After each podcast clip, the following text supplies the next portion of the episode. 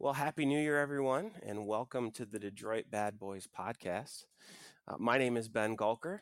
Pleased to be back after about a month away.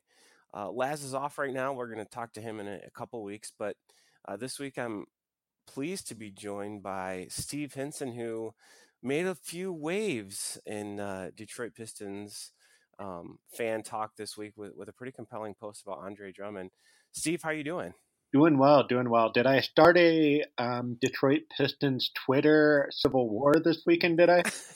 I think you may have. I think you may have, and we're going to get there. We're definitely going to get there and talk about that because it was a, a very thought provoking piece, and uh, I have thoughts about it. There are things about it that I 100% agree with, and then some things that I don't totally agree with. So we're going to go back and forth a little bit about that. But before we do, uh, regular listeners will know that Steve spent some time um, away from the Pistons this year due to some travels. And last time we had Steve on the podcast, Laz and I talked to him about things we had seen since Steve had been away. So, what we thought we'd do today is now that Steve is back in the swing of things, caught back up on the NBA in general, and definitely uh, well caught up with the Pistons, Steve, let's talk about what you've seen. So you've been um, obviously watching the Pistons now for for several weeks, couple months, I think it is. You know, what jumps out about this team to you? What are you seeing that you like? What are you seeing that you don't like? Well, the first thing being a very big picture, I'll start off with a don't like, I guess. Um, the they've been four and thirteen since the Golden State win. Uh, that started off December. That was pretty much right when it was that I got back, and so they've been losing a lot of basketball games. And it's understandable be, because they've been playing a lot of solid teams. But the thing that's that's really stuck out to me is that the league as a whole is there's so much parity in the league right now, and so the Pistons being right, you know, they're not great, they're not terrible, but they're uh, just at that level that going up against these teams every night, they're going to come out only winning four out of the 17 games that they played. So that's one thing that they are um, that the the league is just so the parity is so high that it's uh, tough for a team that's just a little bit below average to not look absolutely awful uh, in terms of the wins and loss column. The other thing is Reggie Bullock. I mean, or Bullock. I always want to call him Reggie Bullock, but um, you know he's a uh, fourth in the league in three points shots made since the middle of December and he's shooting 46% over that stretch. I uh, I think that that's not gotten quite enough attention. You know, he uh, started off the season slow again, like he does every season, but since then he has really taken off. Uh, so that would be number two. Number three is Luke Kennard. Um, we talked a, a lot on Detroit Bad Boys about what's going on with Luke Kennard in his uh, in his funk that he hasn't quite been able to figure out. And that's something that I've been watching a lot of film on. I think eventually I'm going to try seeing if I can um, come up with something that I can write a post on. I've got a couple of theories that are at least percolating that he uh, I really like the way he plays with Zaza Pachulia. That Zaza seems to look at him as a scorer and then just make it his mission while he's on the court to get Luke Kennard a open look. And then while he's on the court with um, everybody else, he is mostly just just another one of the guys. He's basically filling that um, Reggie Bullock role that you know we we hear about um, Dwane Casey yelling at Luke Kennard to shoot when he's open, and that's a, a very Reggie Bullock move. That he'll come off of a screen or he'll be hanging out in a catch and shoot, and he's got that ready hair trigger. And one of the things I have been looking at with Luke Kennard's tape is that he seems to like coming off of movement in a way that Reggie Bullock doesn't necessarily. And so I think that either I, I think that there's that there's something not quite as simple as Luke Kennard shooting it more. That uh, that there's that they're going to have to be a little bit more intentional about how it is that they're going to get Luke Kennard going this year. Yeah, both of those guys obviously have missed some time with injury. Um, so I- am curious what you think. Just you know, disregarding stats and scheme for for a second. Um, to me, Luke just doesn't look like the same guy out there. He looks uptight a lot. He doesn't seem to be uh, as carefree with and without the ball. Is there anything about just the way that he looks that gives you any insight to what might be going I on? I think it's less about the way that he looks to me and more about the way um, what it is that he's doing when he receives the ball. I, I think that Stan Van Gundy may have had a better sense on um, Luke Kennard's pulse of what it is that he does well at than uh, the current coaching staff necessarily does. Um, I was watching some film from last year about the type of situations that they put Kennard in when he was receiving the pass. Uh, he was almost always on the move, you know, coming around a screen, or uh, he was never static when he uh, he was rarely static when he received a pass, and um, I I think that that fits well with Luke Kennard's game. Reggie Bullock is a guy who is cool with taking 60% of his shots from three and just hanging out, being a catch and shoot player, maybe taking a couple of dribble handoff. But I don't think that that's necessarily where it is that Luke Kennard's going to be at his best. I think that he does well when he is able to um, attack the rim to an extent. He's not going to.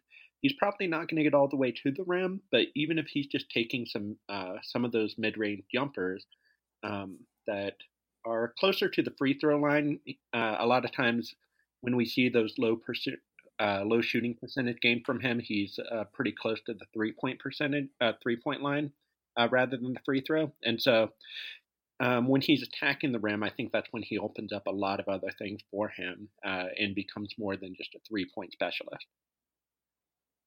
Yeah, so two things about that I think that make a lot of sense to me. The first one is um, I think I really like Luke Kennard off the dribble um, when it's preceded by him um, coming off of a screen. So Luke with the basketball in his hands, I, I don't necessarily love him in an isolation, um, but what I saw a lot of him uh, doing last year that I think was particularly effective was he, he'd come off of one or two screens. So, so he's in movement and his defender's in movement. Uh, and that gives him a, a, little bit of an advantage as opposed to just sort of standing still ISO ball like a guy like Blake Griffin might do. I, don't know that we've seen as much of that this season. I think Casey's scheme is a lot more Blake Griffin dependent uh, and, and, less player movement dependent. So I'll, I'll, be curious when you do sort of a deep dive into this um, if that's something you're going to run across. The other thing is, I think uh, Luke is a really good passer out of those scenarios, and, I don't think we've seen uh, his passing uh, as much on display. I, I, think you know some of that is because I, to me he looks tentative and a little bit afraid uh, to make mistakes. I think Casey's got a little bit of a shorter leash with him, uh, perhaps than SVG had, but uh, his passing isn't where I would have thought it would would be either. Um, let me put you on the spot about three other players this year um, all guys who've played relatively significant roles. Um, first one, Stanley Johnson. Uh, second one, Glenn Robinson the third.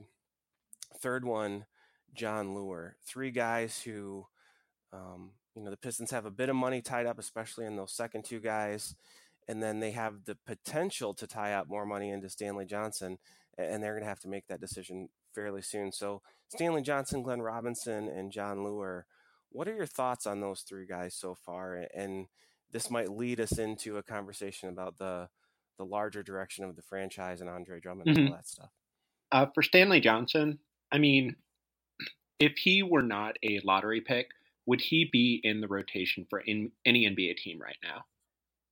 That's uh, you know, I'll flip that question back to you. Do you do you actually think that the way Stanley's played this year and through his career so far, would he be in in a, in a rotation anywhere else in the league? Yeah, that's absolutely a fair question.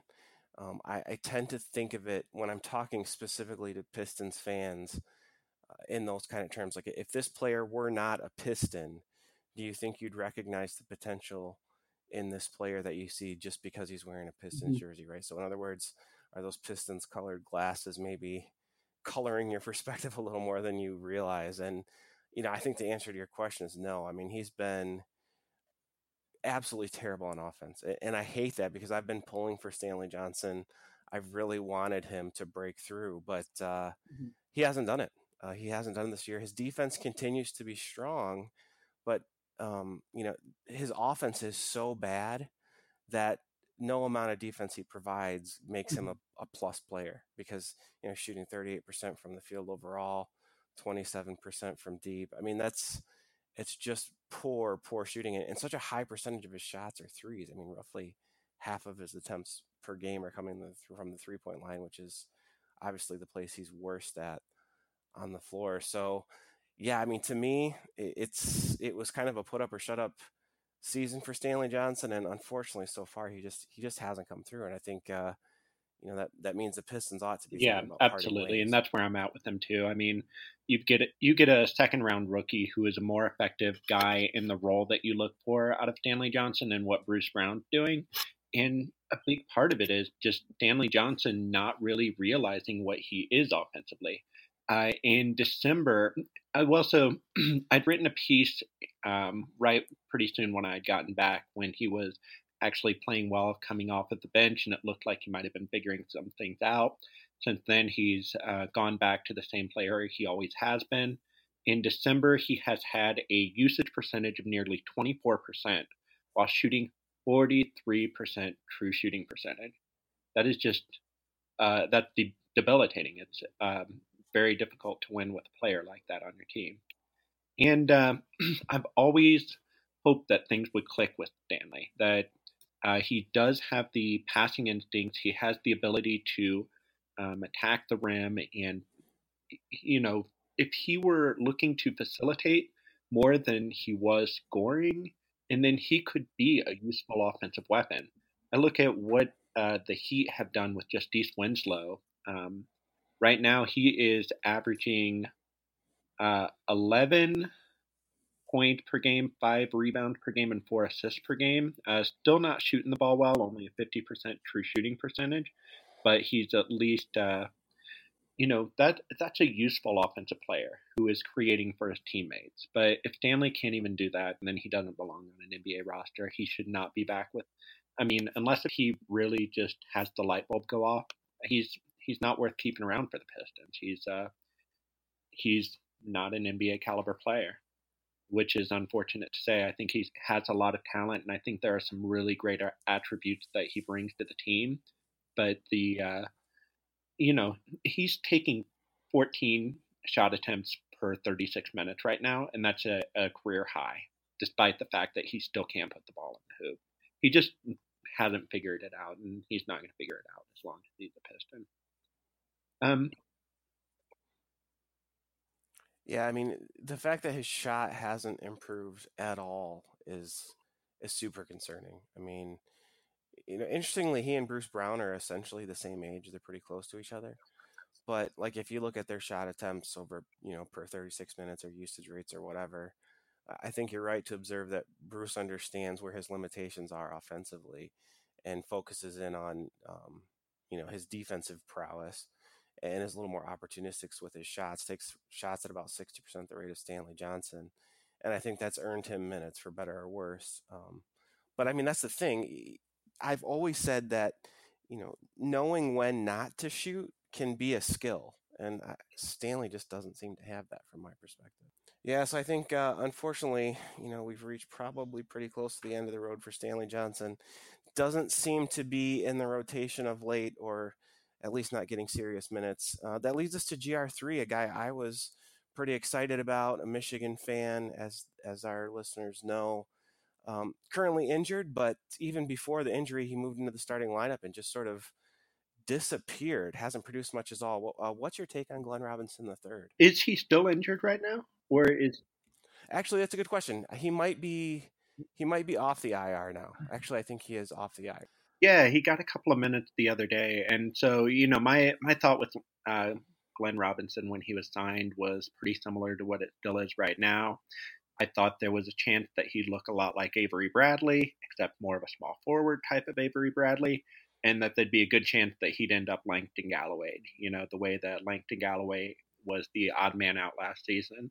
And I and I think that's kind of where it is for GR3. I think he probably should be playing ahead of Stanley Johnson, unless if there's some sort of compelling reason um, to have Johnson in the in the lineup. Just uh, I think that GR3's three point shooting will eventually roll around. He um, has always been a very good corner three point shooter, and that's not necessarily translated so far uh, with his uh, with the Pistons. So in his. Uh, but you know, anytime you're looking at three point shots, you need at least 100 three point shots to be able to determine a decent sample, and he's nowhere near that level at this point. So he's gonna he's gonna come around in terms of three point shooting, and so that immediately makes him more useful than Stanley. Yeah, I, I agree. I think uh, he's not a, an amazing shooter, but he's not nearly as, as bad as he's been for the Pistons. And at some point, the shots are going to fall. Um, and, and that's something important, I think, to keep in mind.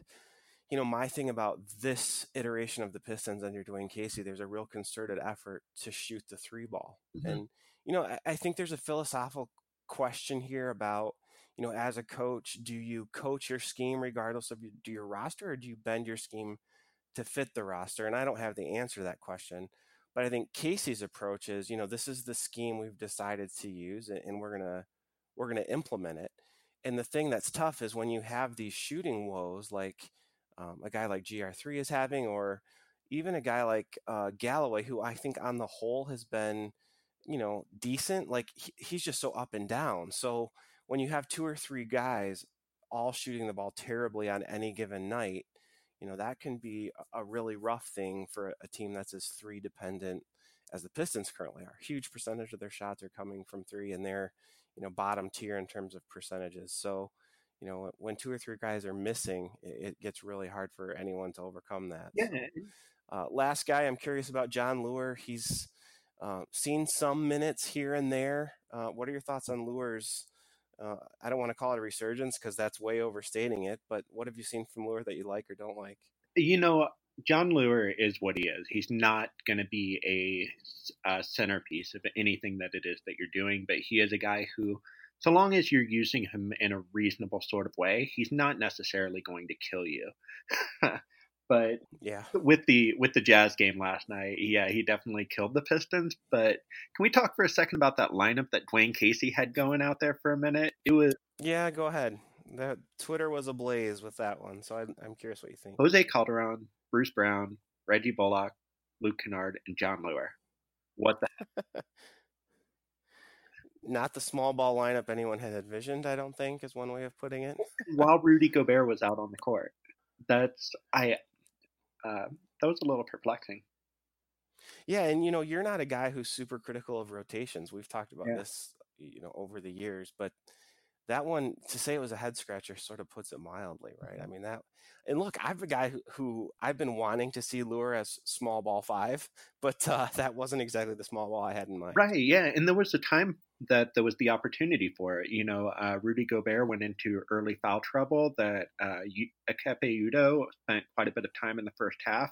That you could have staggered it so that Jon Leuer was out there doing the small ball five while Udoh was out there. Instead, it was once Rudy Gobert came back in in the first uh, the first half that they that Casey benched both. I, I, I, believe he benched both Blake Griffin and Andre Drummond at the same time, and it was just. I I mean, the reason why I am not very critical of coaching rotations is that you know I figure that there's some sort of logic behind it that we may not necessarily know the reason for it, but that just I cannot imagine what kind of logic there is in terms of playing Jon Leuer at a small ball five with who's the power forward in that rotation, Reggie Bullock. Uh, yeah, there isn't one. while you're playing uh, one of the longest um, seven-two centers in the history of the league out there, you know. Yeah, that you know. Uh, eventually, I want to talk about Dwane Casey's coaching. Um, I'm not ready to do it yet. Maybe the All Star break, I'll, I'll, have some time to, to, put some real serious thought into it. But uh, you know, I'm not a super huge fan of it so far. Still early. Um, things haven't gone well. There's lots of reasons to to defend his coaching to date, but uh, lineups like that, that was clear, most clearly the most head scratching one. But you know, there's been a few of those where it's like, what, you know, what, what logic could there be? Is the question you end up asking. So. Uh, uh, before we get to Andre Drummond and, and, the future of the franchise and where it ought to go, any anything else you want to talk about that you've seen over the last several weeks since you've been back in the saddle? Well, you know, one guy who I'll mention that I was really critical of early on was Bruce Brown. I I never saw him as a legitimate prospect, but he he made a lot of sense in the way that the Pistons have brought him along and used him as a way of hiding uh, Reggie Jackson defensively.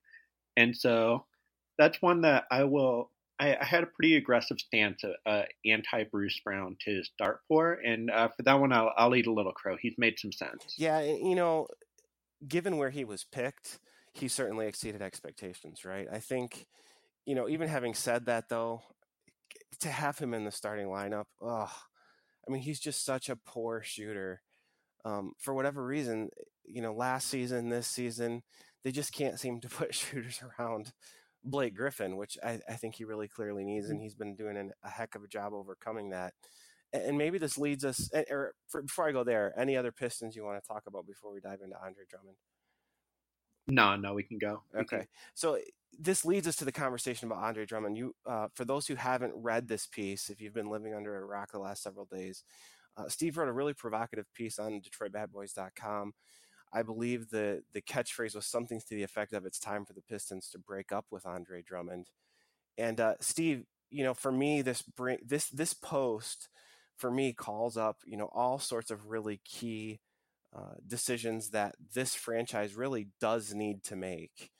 Um, so, for those who haven't read it, can you just kind of summarize where you're coming from, uh, the key points of that article, and then we can kind of dive into it a little more deeply? For sure, for sure. I'll start off with a couple of things that I really didn't want it to be. I didn't want it to be a bashing Andre Drummond piece because he is a talented player. He does bring certain things to the team that are very unique. There are things that he does on the court that nobody else can do. And I think that we go a lot of times with rehashing whether or not Andre Drummond's um, do his strengths make up for his weaknesses. And I dove into that a bit, but I didn't necessarily want for that to be what it was all about. The bigger thing is that, you know, um, we know that this team is not going to be competing for the Eastern Conference. That that as it's constructed, Andre Drummond and Blake Griffin probably are not going to be leading the team to an Eastern Conference championship. Um, we can look at roster construction going back over the past decade or two to see that that is not a uh, situation that really works, where you've got two big men who are the leading scorers who are able to lead a team to actually being competent. And so, you know, it's not necessarily meant to be critical of Andre Drummond, but more a cri- uh, criticism of this current roster construction that if you change that roster construction, make it something that it does work, does make sense, and then it's something that you can finally look at being a team that competes in the East because the East really still is not that good. Um, it's not a situation like it is in the Western Conference where you do need two or three top tier players to actually be above 500, and even then you might not be.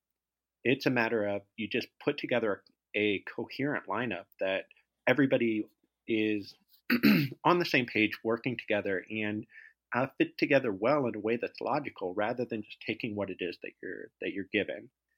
And I think that if you do that, you can you can legitimately win.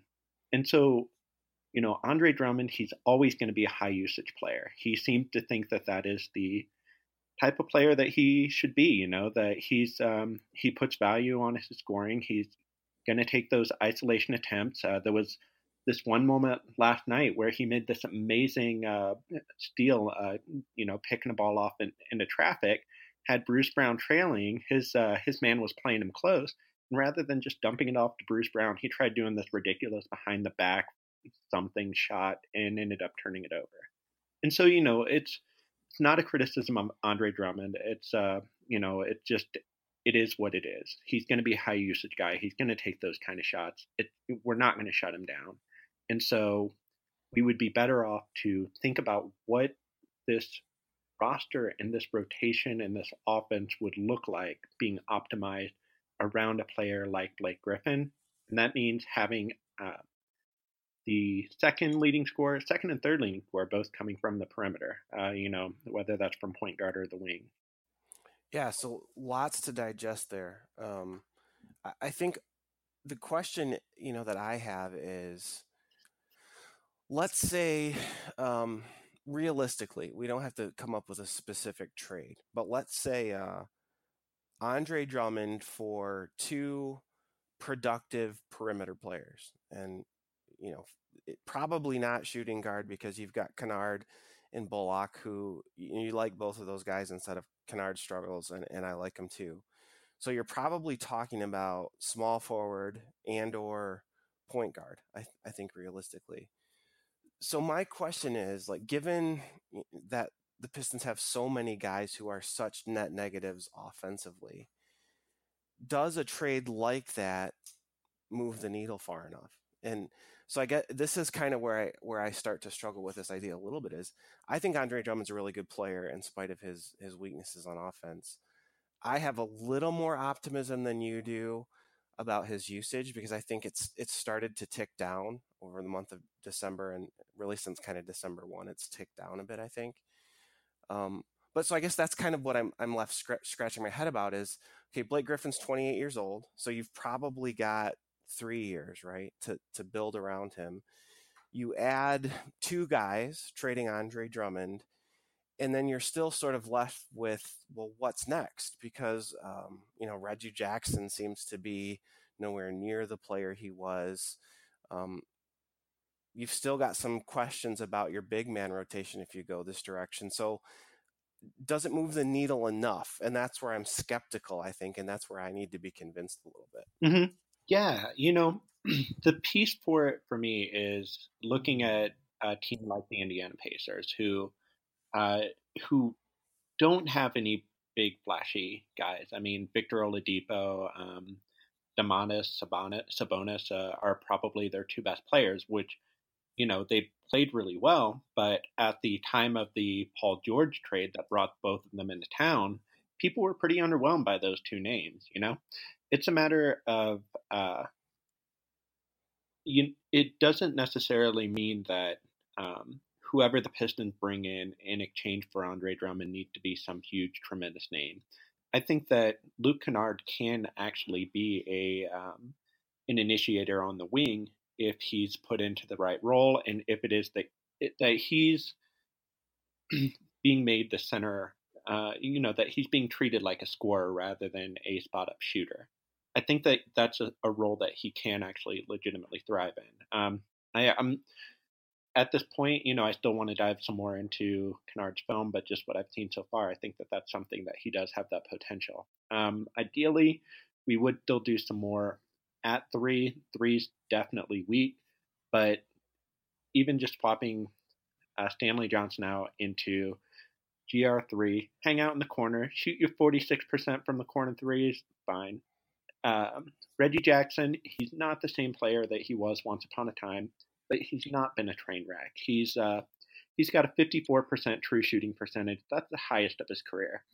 Uh, going along with a 24% assist percentage, while he's still not gotten a lot of possession, he's he's not been the team's problem. He's been okay. That uh, backup backup point guard could still use some work, but that's always been an issue.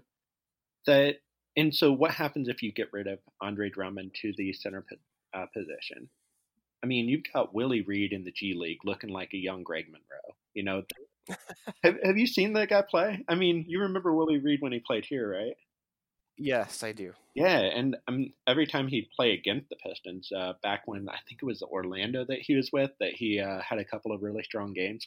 That he's he's one of those guys that he can score down low. You can, I. That's the thing about the center position right now is that you can fill it so easily. That last night when Rudy Gobert went down, uh, the Jazz tossed in Ekpe Udoh, who had just been hanging out in the in Europe for quite a few years, and he uh, he gives you everything that you need at the center position. Rudy Gobert is obviously a transformational dis, uh, defensive figure, but you know you can make that position work for you without spending a max contract player. And if you are spending a max contract player at that position, then he better not be, you know, taking things off of the table because you know it's just too easy to uh, to piecemeal it. Gotcha. So let me ask you one more question. Um, one of the I hear what you're saying about Reggie Jackson. I think, you know, I've been pleasantly surprised with his demeanor.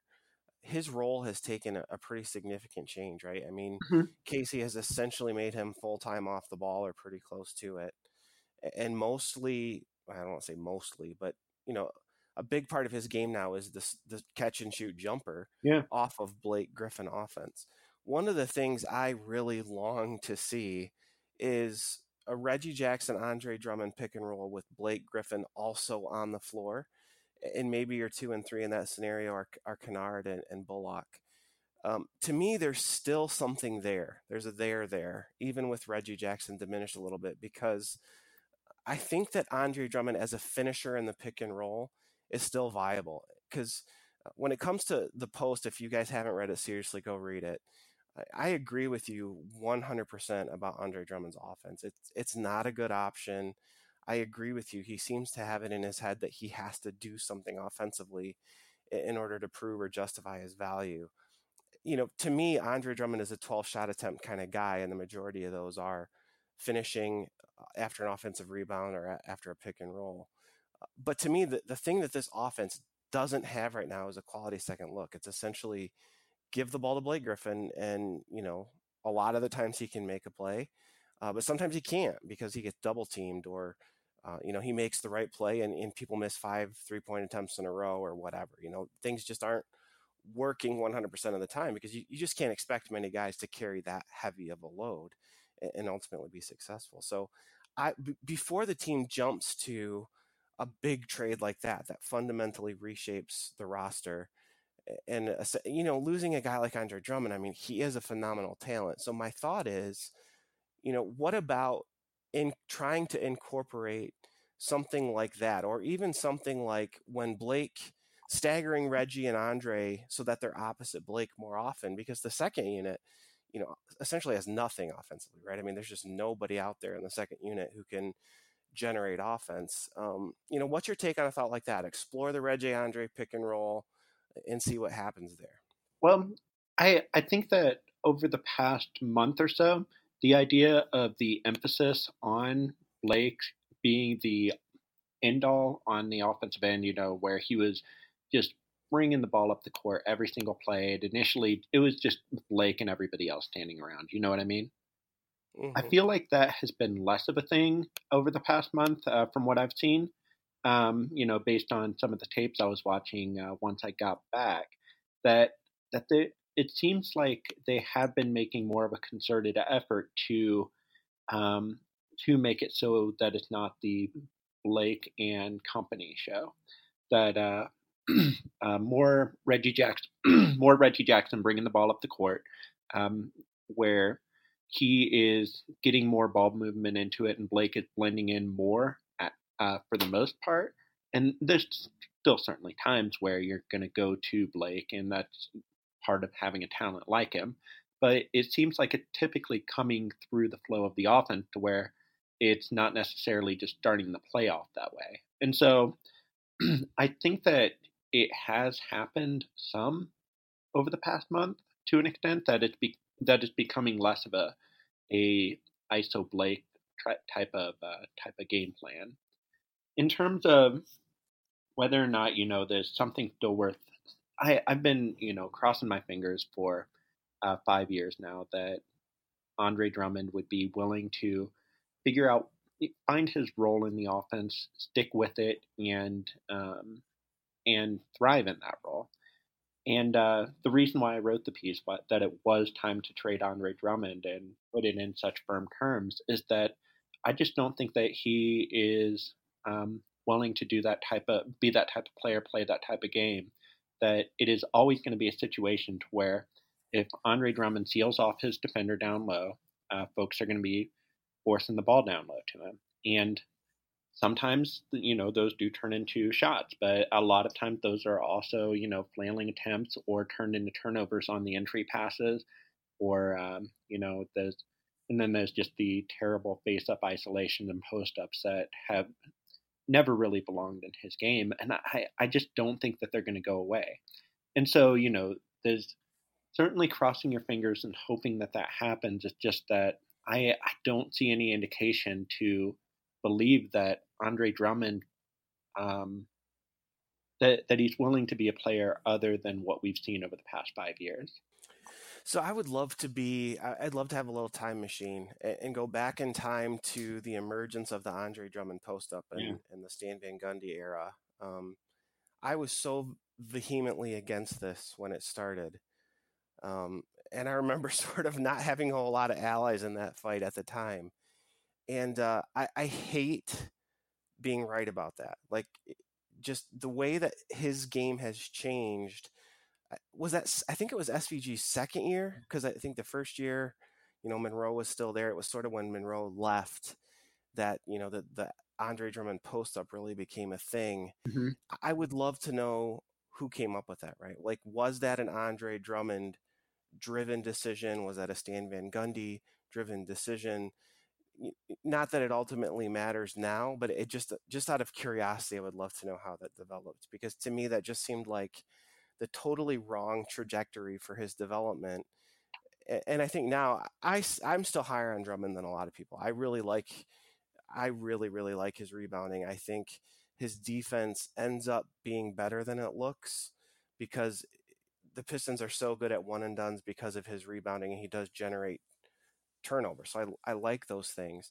But offensively, I think you're 100% right. He's he's become the player that I so desperately did not want him to become on offense four years ago.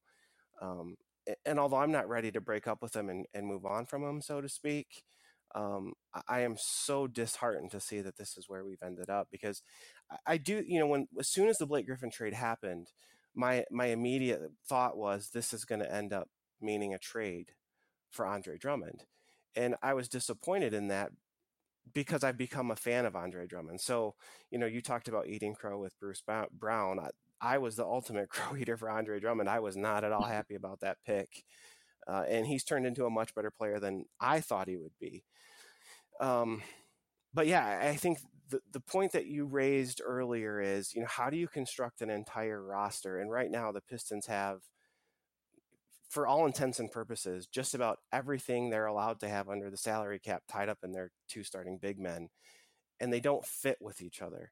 So the question ultimately management has to decide is, you know, which one of these guys are we going to, you know, commit to the future on? Because I don't think it makes sense to try to move on with both of them because you just don't have the resources to improve. Now, do I wish that weren't the case? Yes, I wish that weren't the case. Um, but yeah, I mean, I, I understand where you're coming from at the end of the day because I, I think the weaknesses of of this front court are are certainly exposed, and it's not for me about any individual player as much as it is how do you rebuild because the Pistons have such significant issues on the perimeter. They just have you know replacement level players or worse essentially at every at every spot except for maybe Bullock. Um, it, it's hard to to build around uh, Blake Griffin when you've got Andre Drummond's contract on the books. And to flip that conversation, it's hard to build around Andre Drummond when you've got Blake Griffin's contract on the books, right? So regardless of which guy you you know you come down on on that side of the debate, I think it it's just really hard to see a path forward where both of them are, part of the future. We were talking on Twitter the other day um, where you mentioned that uh, the Pistons seemed kind of just doomed for a few years of mediocrity. Do you remember that? I do. And so uh, I was curious about uh, your thought for that. Um, you know, I, I, get that it's not an easy situation that the Pistons are in right now, you know, with the salary situation and all of that. But um, one of the teams that I think has done an, a remarkable job of rebuilding has been what Sean Marks has done with the Brooklyn Nets, to where the situation that he came in under was he had basically one asset that was uh, Brook Lopez. Flipped him for a first round pick, and the team went from, you know, they they went from winning 20 games to they won eight more games the next year. So they got rid of their franchise player and didn't even miss him afterwards. It's certainly easy to move the needle when you're only winning 20 games, but um, I found it interesting that we talk about what a difficult situation this front office is in, but the the Nets right now they are on pace to go from a 20 win team to a 38 win team over the course of just two years. Uh, when they started out with absolutely nothing, and so you know Sean Marks turned that team from, that was just absolute garbage into uh, a playoff contender. And the Pistons, you know, Ed, Stefanski's coming in with two guys who have been considered franchise players at, at various points in their career. And so, you know, I, I just have absolutely a ton of difficulty empathizing with the difficult situation Ed Stefanski might be in. I think he's if he is unable to get creative enough to turn this into a, a, a Eastern Conference contender, then get lost, dude. You know. So I think where I'm coming from with that is, um, so I guess it depends on a few things. It depends on how good does someone think Blake Griffin is. I think he's very good offensively. I think he's below average to bad defensively, and he's a mediocre or worse rebounder. So if you remove Andre Drummond from the front court, you have you've done a you've taken a significant part of whatever effectiveness Detroit has had so far to date in terms of winning the possession battle on the boards, you lose that advantage entirely, right? So I mean, Zaza's not going to do it. Jon Leuer's not going to do it, although Leuer is a solid rebounder. So you've taken a pretty big step back there. And so even if you add something like two strong perimeter players, you, you've still got to make a trade under the rules of the CBA, right? So it's not as if you're shedding money when you trade Andre Drummond. You're still going to have money committed. You've still got Galloway, who's dead weight. You've still got Ish Smith, who's dead weight. You've still got Stanley Johnson, who's dead weight. You've still got Leuer, where even if he's playing and producing, he's dead weight because no one wants that contract. So I, I see that you know if you, if you trade Andre Drummond, the reason I feel like mediocrity is almost a certainty, regardless of whether you trade him or not, is because you have a probably a two year window with Blake Griffin after this, and you've got a whole lot of dead weight to clear in those two years, and I, am just not sure how you do it under the rules of the CBA. Because I mean, right now they're close to paying the luxury tax, right? And if they trade Andre Drummond, unless they pull off something crazy where you know they're you know only taking one player back because they're trading him into empty space or something, like you're still going to end up being in the same position financially and that's been a problem that we've known about for years, even before the Blake Griffin trade, because Van Gundy kept in. You can, if you if you're interested in this, uh, the bleak yeah. Griffin post that Sean Corp wrote earlier this week spells this all out. Like, there's just a number of contracts that are just going to be hanging around and hanging around until 2020, and that's the point at which we would really expect Blake Griffin to start declining. So, you know, to me, Andre Drummond is not at all untouchable. He shouldn't be, but to me, it's going to be really hard to get value, equivalent value back because of the way the NBA is changing. I, I think big men are being sort of criminally undervalued right now. Uh, so I don't know who's going to give a lot for Andre Drummond. But even if you do get equivalent value and you get, you know, two better than average players for Andre Drummond, you're still stuck with all the contracts. You're still stuck with, you know, several of the bad players. And at best, you're looking at like maybe six guys on your roster that you're really excited about, and you still got to fill three to five rotation pieces somehow. So to me, like even if you make the trade, you're still two more trades away, right? Like even if you make the trade, you're still a 500 team, I guess. So when I talk about being locked into mediocrity, that's kind of what I mean. I mean, SVG just put us in a really tough spot financially. Um, and look, I think the number of teams who would like to have Andre Drummond as a part of their roster, it's probably a pretty big list.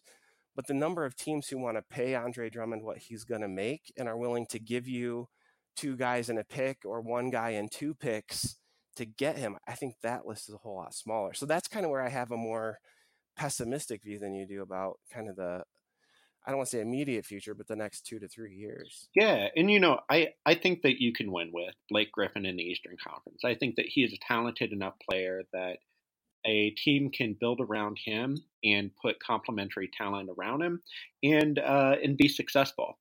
But also at the same time, I I think that Ed Stefanski, if his idea is to just uh, you know play this thing out and see where it goes and hey maybe we'll suck a couple of years because of the hand he was dealt.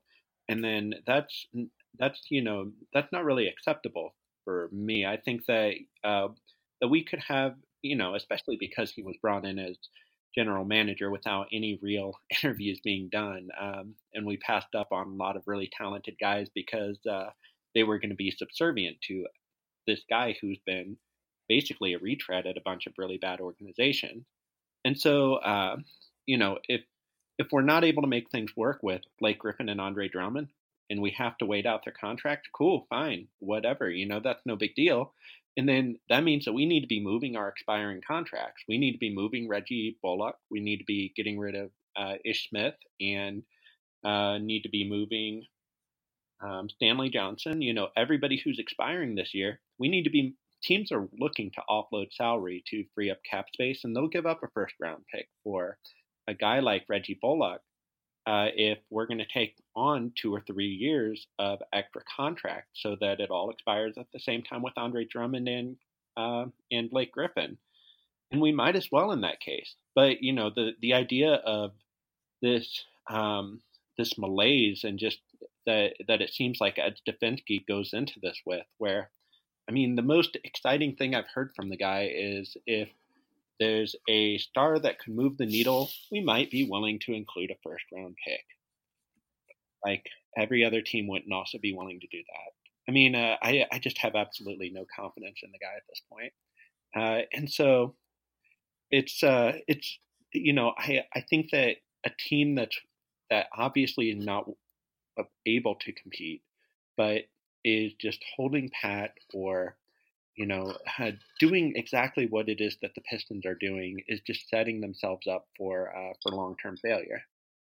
That they they need to pick a route and go with it. Whether my route may not be the right route, maybe trading Andre Drummond is not the way to go, but at least give me some sort of damn strategy. You know what I mean? No, I hear that completely. Um, so David had a really interesting point on Twitter this week. He talked about like six really close losses that had happened over the last ten games or something, and this is middle of the week. So this is before the Utah game. But I kind of fired back at him like, even if half of those had gone the other way, at that point, the Pistons would have been 19 and 16 as opposed to 16 and 19. So the reason I bring that up is because I, I think the current roster is, you know, I thought 41 to 43 wins, maybe 44 wins going into the year.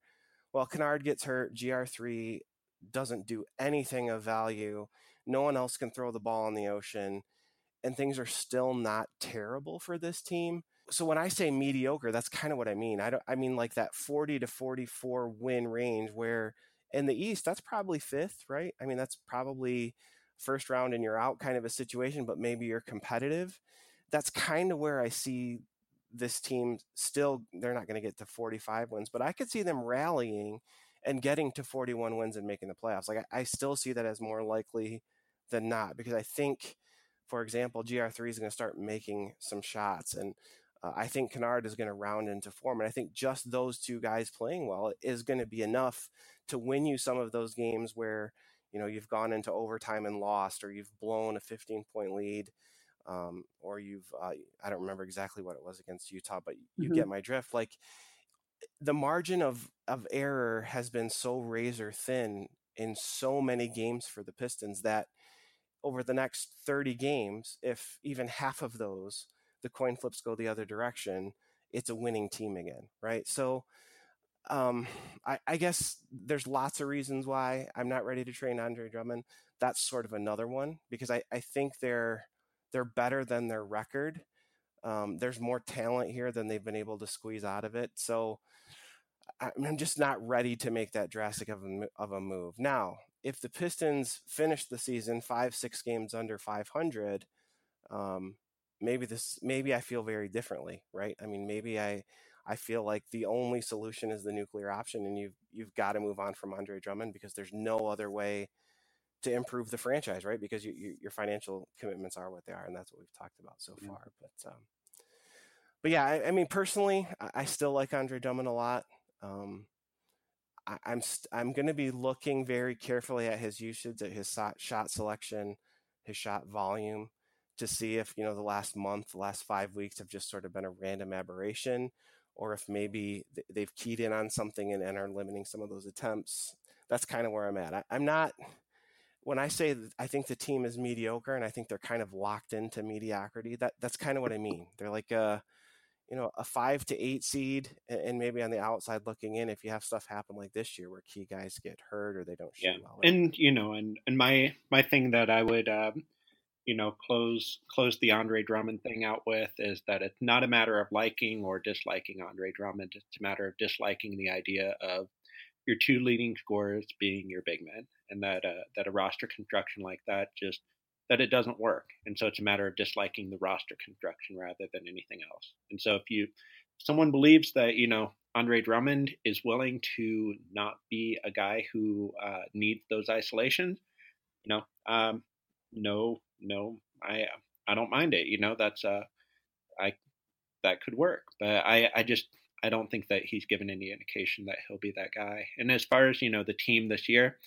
I think that um, it's only going to get worse from here. I actually think they're a little bit worse than what their record is, uh, mostly just because of what the rest of the league is.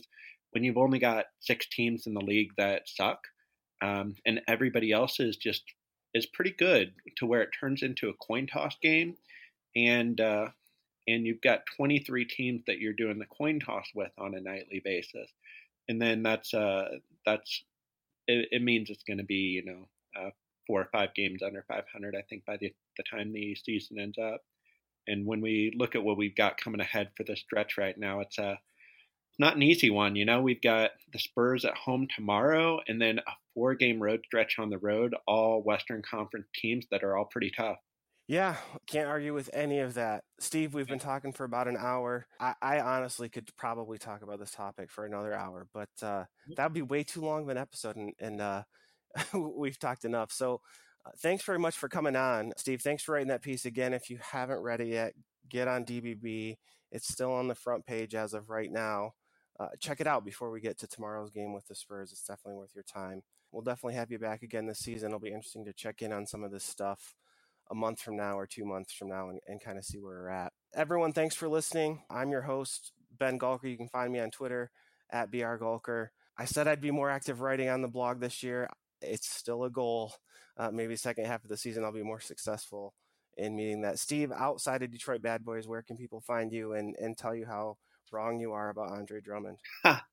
uh, feel free to hit me up on Twitter for that. It's uh, Shinons8, S H I N O N S 8 um, you know, I uh, I really on the Twitter side of things, it's blown up a little bit over the Andre Drummond. I never wanted to be like you guys with the uh, the big follower count. So uh, yeah, that's uh, it. Really, uh, folk can just hit me up on the blog. I'll I'll I'll read the comments. Uh, Detroit Bad Boys. That's that's where I would prefer pumping into any of the uh, angry comments I get about it. Andre Drummond. All right, that's good. All right, thanks again, Steve, for coming on. Thanks everybody for listening. We will talk to you again next week.